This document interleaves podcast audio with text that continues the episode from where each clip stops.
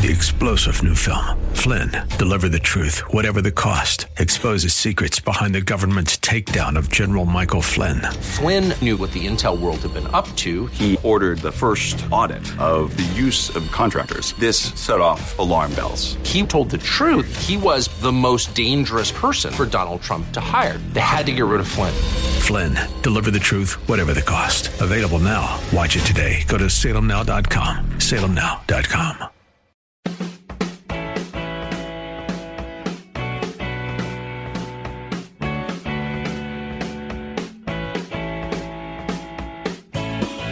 There is some delightful political karma happening right now, and that is between Florida Governor Ron DeSantis and New York Governor Andrew Cuomo, as we've been talking about. From the beginning, and I've been following this issue now almost a year incredibly.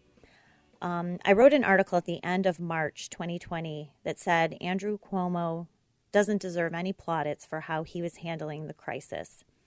He did not have a plan. Originally, he admitted in a press conference at the end of March 2020 New York State did not have a plan how to deal with this pandemic, even though they knew it was coming, even though they were warned in January. They had people coming into Queens directly from Wuhan. Uh, you had city officials who were telling people not to freak out about it. You know, famously, New York City's health commissioner said, go ahead, go celebrate Chinese New Year. You had Bill Blasio in March telling people to go out.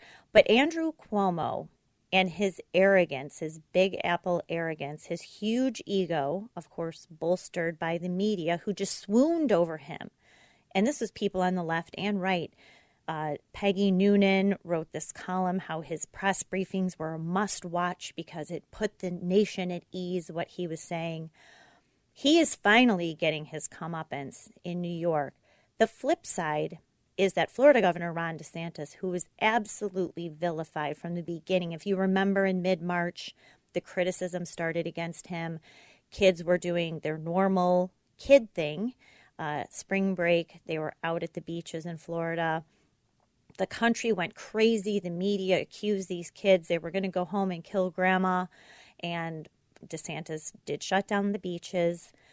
But he originally, and I spent a lot of the early time, early quarantine days in Florida, luckily, he was a very reluctant uh, person to come around to the lockdowns. He did not want to lock down his state. He is a very smart man, military, Ivy Leaguer, spent time in Congress. He's young, he's only 42 or 43 years old. But he he understood what was happening. He did not want to shut down his state. Unfortunately, President Trump called him in March when President Trump wrongly took the advice from Deborah Birx and Anthony Fauci to shut down the country again for another month, which is what he advised. Ron DeSantis did not want to do that, but he did shut down most of the state. He was early on starting to open things up, starting to open up restaurants, uh, commerce, business, etc. And I think his state was one of was the only really big state at that time bucking the groupthink and the bullying around lockdowns. So now we actually have a ton of data in the whole state really opened up in September, and he got rid of. He said, "We will not have a statewide mask ma- mandate. We are not going to have limitations in bars and restaurants. We are going to open up our office buildings. Our kids are all going to be in school, full time, in person learning, masks or no masks, no social distancing. You have high school sports. It is a place like, that I travel back and forth to Illinois to Florida. Not only are things buzzing down there and people are normal. People are happy while the rest of the country mostly is miserable. But what's good is that even the left wing corporate media is starting to take notice and saw this week on MSNBC Stephanie Ruhle pushing back on one of the biggest panic pushers Andy Slavitt, who's all over social media and regular media for the past year, you know, we're all going to die of, of COVID 19. He's now one of Biden's top coronavirus advisors. She confronted him, though, in an interview this week and uh, about the data between California and Florida. And here's how that went down. California basically in lockdown, and their numbers aren't that different from Florida. Well, good morning, Stephanie. Uh, look, there's so much of this virus that we think we understand, that we think we can predict, that's just beyond a little bit beyond our explanation. What we do know is that the more careful people are, the more they mask and social distance, and the quicker we vaccinate, the quicker it goes away and the less it spreads. Ha, really? A year later, there's still a lot about a virus we don't know? No kidding. Guess what else we know, Andy Slavitt? Your social distancing, face mask, lock everything down didn't work either. Because the virus is still here, because that's how viruses work. Once again, another confession by people who have been put in powerful positions, by people who tens of millions of Americans have listened to, destroyed their own businesses because of it. Now admitting, gee, we don't know a lot about this. No kidding. But here's a guy who helped vilify Ron DeSantis. Here are public health experts like Andy Slavitt, like Anthony Fauci, who hero worshiped Andrew Cuomo up until the past few weeks when the wheels finally came off and now his own party is turning against him. But that doesn't matter. None of this matters.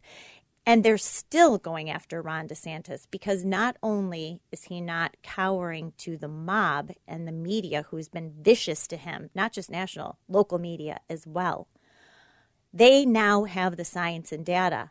Now they're spinning. Well, look at what's happening in Florida. There wasn't a surge. In fact, the biggest surges were in places like California, which has had had these horrific lockdowns, kept kids out of school for almost a year they are the ones that had surges. They have the same climate, they have the same almost everything. Florida actually has a higher elderly population. They have more vulnerable residents in Florida than they have in California. So now we're confronting these fraudsters with the data, and all of a sudden, well, I don't, we don't know a lot about this virus. Okay, you know what? You never did. You never did know about this virus, but you sure knew how to tell everybody how to live their lives. And now you're telling people to double mask, and all you can babble about is six feet, vaccinations, and all this other garbage that hasn't worked and isn't going to work. So, but here's a little response from Governor Ron DeSantis when the Biden administration leaked that they might do a travel shutdown to Florida.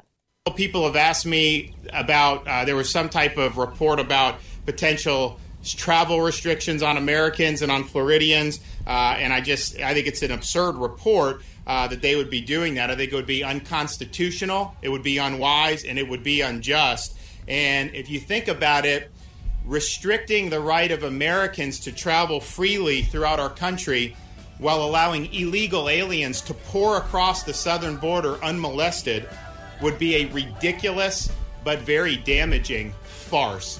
So, well, it doesn't happen often, but let's score one for the good guys.